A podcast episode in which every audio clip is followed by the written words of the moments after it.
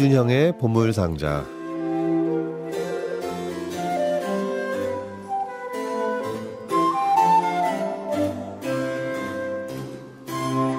매주 수요일 2부는 보물과도 같은 클래식 음악을 다양한 주제로 만나보는 시간이죠.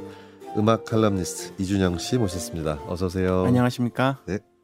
오늘은 어떤 이야기 나눠볼까요? 네, 오늘은 요즘 뭐 전쟁으로 전 세계가 고통받고 있는데요. 네.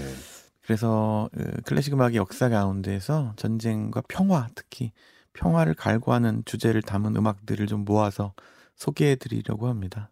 네, 요즘 정말 우리에게 어, 말씀하신 대로 모든 전 인류의 사람들이 고통받고 있는 이슈인데요. 네. 네, 정말 딱 어, 지금 어울리는 그런 주제를 가지고 네. 오늘 이야기를 나눠보겠습니다. 예, 좀 낯선 곡도 있을지 모르는데 이야기와 함께 들으시면 어, 그냥 음악만 친숙하게 또 들으실 수도 있을 것 같아요. 네. 맨 먼저 소개해 드릴 작품은 요한 카스파르 케를이라는 작곡가입니다. 독일 작곡가인데요. 이 작곡가는 그 17세기에 빈의 네. 그 황실 에, 궁정악단에서 악장으로 Kapellmeister로 있었던 작곡가예요. 네. 본래 빈 황실 악단은 대대로 이탈리아 음악가들이 악장을 했습니다. 근데 이 케를이 빈에서 궁정 악장으로 있을 때 1683년에 네. 오스만 투르크 군대가 에, 쳐들어와서 음. 빈을 두 달 동안 포위합니다. 아, 이때 케를이 이 오스만 투르크의 이 비엔나 포위를 두 달 동안 견딜 때 바로 이 비엔 빈에 있으면서 그 전쟁을 다 지켜보고 쓴 곡이 빈 포위의 고통을 위로하는 미사곡이라는 곡입니다. 아, 그렇군요. 예. 작곡가 어, 이름 자체는 많은 분들에게 생소하실 수 있는데 전쟁의 참상을 지켜보면서 쓴 음악이면 어떤 분위기의 음악일까요? 야, 아무래도 이제 옛 교회 음악은 좀 고풍스러운 곡이 많으니까 옛 폴리포니 음악의 작법을 따르면서도 그 메시지 특히 글로리아에 보면 뭐 땅에서는 평화라는 그런 가사가 들어 있는데 이 부분의 음악이 좀 어, 기분 탓이니 좀 뭉클하게 들릴 때가 있더라고요. 네. 예, 이곡 들려드릴까요? 네. 예, 케를의 빈 포유의 고통을 위로하는 미사 가운데서 글로리아 대형 광송을 들려드립니다. 아르노 파두흐가 이끄는 요한 로젠뮬러 앙상블 연주로 들려드리겠습니다.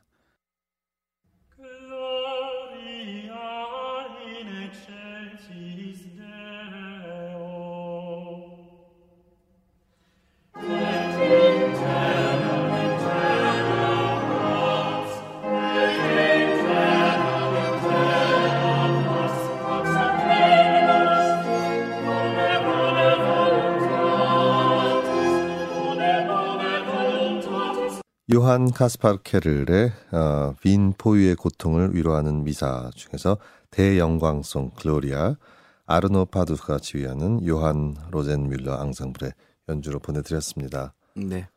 어, 곡이 좀 아픔을 표현한 것 같기도 하고요. 네. 그러면서 또 이렇게 어, 위로하는 따뜻한 그런 어, 느낌도 있네요. 예, 빈에 오래 사셨으니까 기억하시죠? 그 빈은 링이라고 네네네.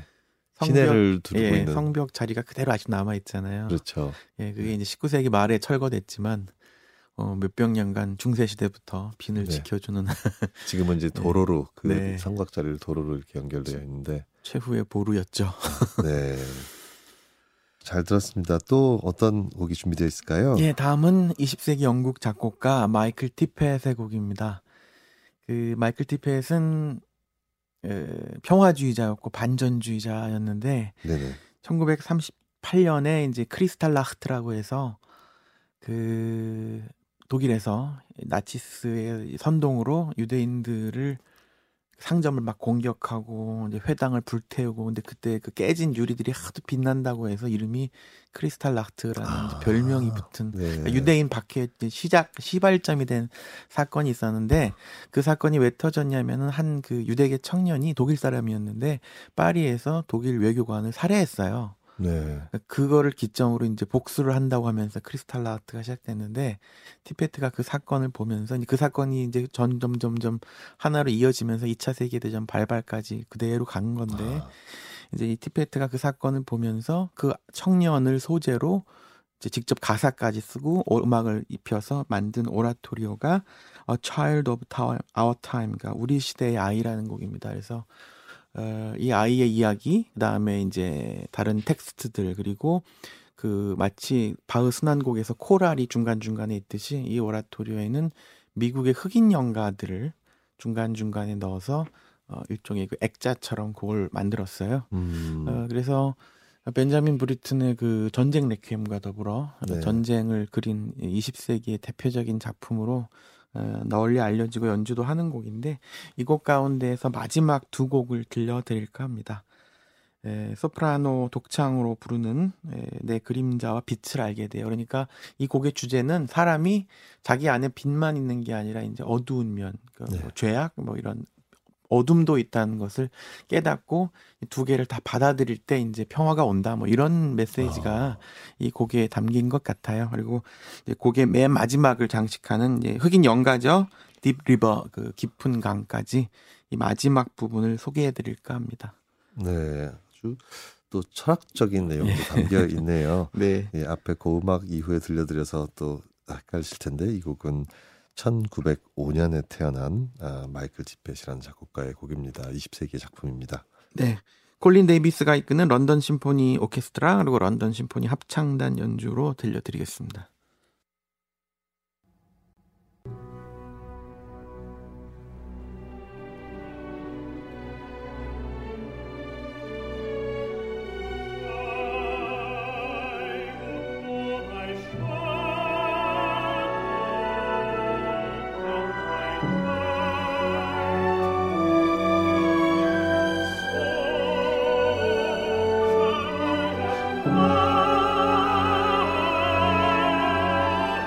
마이클 티펫의 오라토리오 우리 시대의 아이 중에서 내 그림자와 빛을 알게 되어 그리고 깊은 강 이렇게 보내드렸습니다.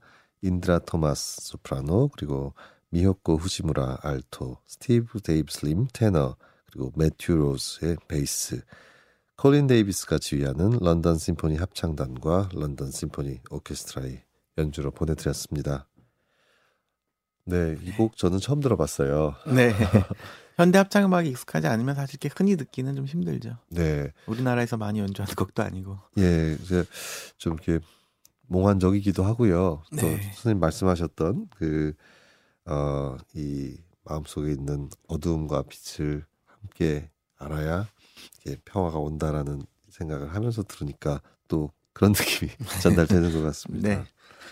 다음은 역시 또 우리 시대 음악을 한 곡 들려드리려고요. 예, 네. 이 작곡가는 칼 젠킨스입니다. 현대도 살아 있고 아직도 왕성하게 활동하는 그 웨일스 작곡가인데 네. 뭐 영화 음악도 많이 쓰고 또 아주 익숙한 합창곡이나 뭐 이런 곡을 마- 피아노 곡도 많이 써서 어, 일반 대중에게도 뭐 이름은 몰라도 음악 들으면 아 이 선율은 안다 아, 네, 그렇군요. 할 만한 곡이 꽤 많은 작곡가인데 이 칼 젠키스의 곡 중에서 The Armed Man이라는 그 Mass for Peace라고 해서 에, 무장한 사람 평화를 위한 미사라는 곡이 있습니다.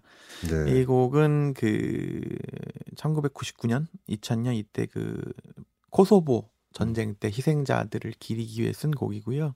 네. 어, 그래서 전반적으로 역시 반전 평화 사상을 담고 있는데 여러 가지 텍스트를 이렇게 뭉쳐서 만들었어요. 뭐 카톨릭교의 미사, 그다음에 힌두교 경전, 또 뭐 음. 키플링이나 뭐 테니슨 같은 그 시인들, 영시 이런 것들을 자유롭게 이렇게 편집해서 마치 브람스 독일 레퀴엠이 성경 가사를 이렇게 편집해서 만들었듯이 네. 이렇게 다양한 텍스트로 곡을 만들었는데 어, 이렇게 평이하고 쉽게 들리고 어, 또 무반주부터 간략한 뭐 반주까지 다양한 버전이 있는데 연주하기도 쉽고 해서 에, 현대 우리 시대의 합창단들도 굉장히 자주 연주하는 그런 작품이기도 합니다. 아, 그렇군요.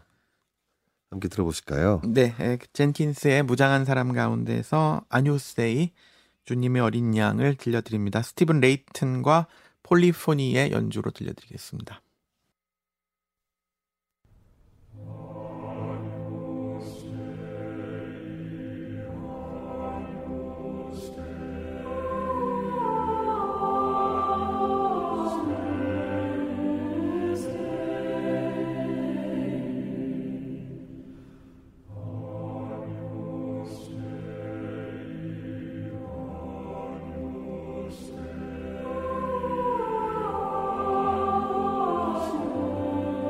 칼 젠킨스의 무장한 사람, 음, 평화를 위한 미사 중에서 주님의 어린 양 아뉴스데이 스티븐 레이튼과 폴리포니의 연주로 보내드렸습니다.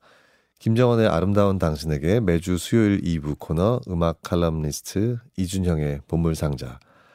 오늘은 전쟁과 평화에 대한 음악들과 이야기 나누고 있습니다. 네. 아, 이 곡은 어, 시대적으로 봤을 때 굉장히 듣기 어려운 그런 어, 현대 음악일까 했는데 그렇지 않네요. 네. 네. 젠킨스나 뭐 미니멀리즘 작곡가들 뭐 필립 글라스 뭐 이런 작곡가들은 네. 이게 대중이 참 친숙하고 편하게 들을 수 있는 곡들을 쓰죠.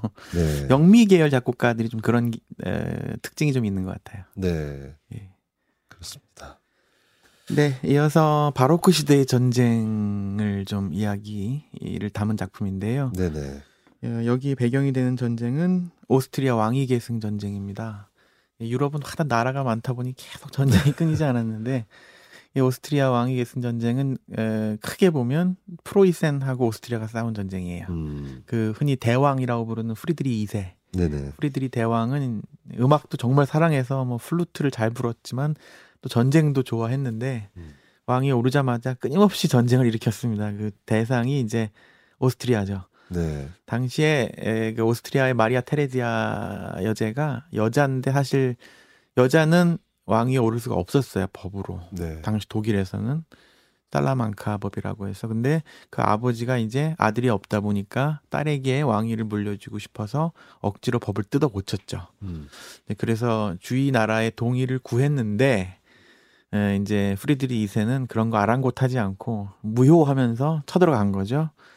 그러면서 무려 이제 한 7년, 8년간 전쟁이 벌어집니다. 그래서 그걸 오스트리아 왕위 계승 전쟁이라고 하는데 이제 두 나라가 전쟁을 하면서 다른 나라가 엮여 들어가면서 영국도 엮여 들어가고 프랑스도 엮여 들어가고 뭐 엄청나게 이제 국제 전쟁으로 비화했어요. 그래서 네. 결국 결과 오스트리아로서는 통탄할 만하게 슐레지아 지방을 이제 뺏겼죠. 음. 프로이센 프로이센한테 네. 슐레지아가 지금 이제 폴란드 남쪽 지방인데 당시에 땅은 좁지만 워낙 공업이 발전하고 인구도 많아서 당시 오스트리아 전체의 그 세금 걷어들이는 거에 거의 20%를 차지하는 아주 아, 알토란 같은 땅이었는데 그 땅을 뺏깁니다. 그래서 네. 이제 예, 프로이센은 그러니까 지금의 독일의 전신이죠. 프러시아. 네. 프로이센은 그 결과 이제 유럽의 강국으로 발돋움하는 기틀을 닦게 되고 네. 오스트리아는 이제 예, 하락세를 이제 타는 그런 계기가 됩니다. 네. 그 오스트리아와 독일도 보면은 같은 언어를 쓰고 있지만 사실 어떻게 보면은 뭐 비유가 될까요? 우리나라랑 일본처럼 사실 네. 국민들 사이에는 묘한 그렇죠. 네, 그런 감정들이 아직도 남아 있습니다. 네. 그런 또 역사에서 비롯된 근데 그 마레, 마리아 테레자 여왕은 사실 그 오스트리아의 역사 속에서 어쨌든 가장 부흥했던 시절에 그 있었던 여왕이기도 하고 네. 굉장히 중요한 인물로 네, 맞습니다. 되고 있죠. 예, 그 정점에서 떨어지는 시점이었던 것 같아요. 네. 예, 마리아 테레지아 여제 때가 네. 아무래도 오스트리아는 농업 국가고 프로이센은 공업 국가다 보니까 언젠가는 네. 뭐 국력이 이제 뒤바뀔 수밖에 없는 운명이었는지도 모르겠는데 네. 아무튼 이때 그래서 이 전쟁이 워낙 오래 갔는데 전쟁이 끝나면서 이제 지긋지긋했는지 각 음. 나라에서 네. 어, 전쟁이 끝나서 평화가 온 것을 기념하는 곡들이 여기저기서 만들어집니다. 영국에서는 핸델이 그 유명한 왕궁의 불꽃놀이를 이때 썼어요. 그렇죠. 이 전쟁이 네. 끝난 것을 기념하기 위해서 아, 프랑스에서는 반대편이죠. 라모가 이 전쟁이 끝난 것을 기념하면서 오페라 나이스라는 곡을 썼습니다. 그러면 아무래도 분위기가 좀 밝고 네. 예, 축하하는 그렇죠. 그런 느낌이겠네요.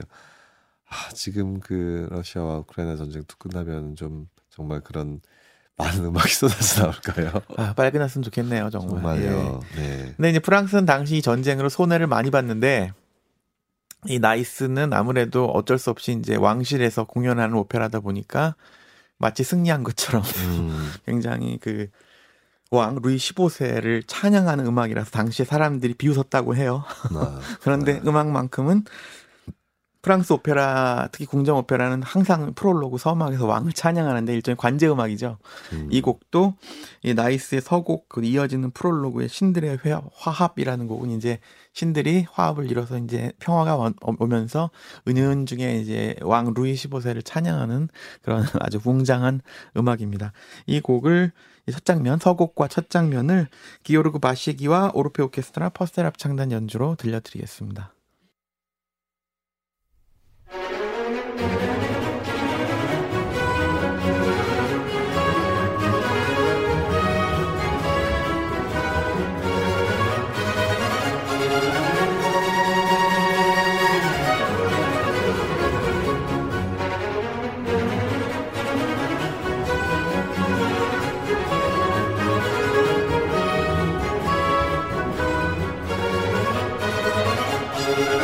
장 필립 라모의 오페라 나이스 서곡과 프롤로그 신들의 화합 그 첫 장면 보내드렸습니다. 기요르기 바샤기가 지휘하는 오르페 오케스트라와 퍼셀 합창단의 연주였습니다. 네. 힘차고 정말 그 축하하는 네. 느낌이 아, 강렬한 그런 작품이었습니다. 네. 네. 전쟁 때 그 작곡가들의 성향도 재밌는 것 같습니다. 가령 1차 대전이 왔을 때는 독일하고 프랑스가 전쟁을 하니까 프랑스 음악가들이 독일 음악을 안 쓰려고 하죠. 그러니까 소나타, 네, 뭐 어, 현악 사중주, 네. 뭐 교향곡 이런 거는 독일 양식이라고 생각해서 음, 예, 라벨, 드뷔시 이런 작곡가들이 다 그런 양식을 버리죠. 그랬군요. 예, 네. 그러니까 지금 사실 러시아 음악나 러시아 음악가들을 좀 피하는 분위기가 있는데 음. 뭐 예술이 죄가 있는 건 아니니까. 그렇죠. 예. 네, 그렇습니다.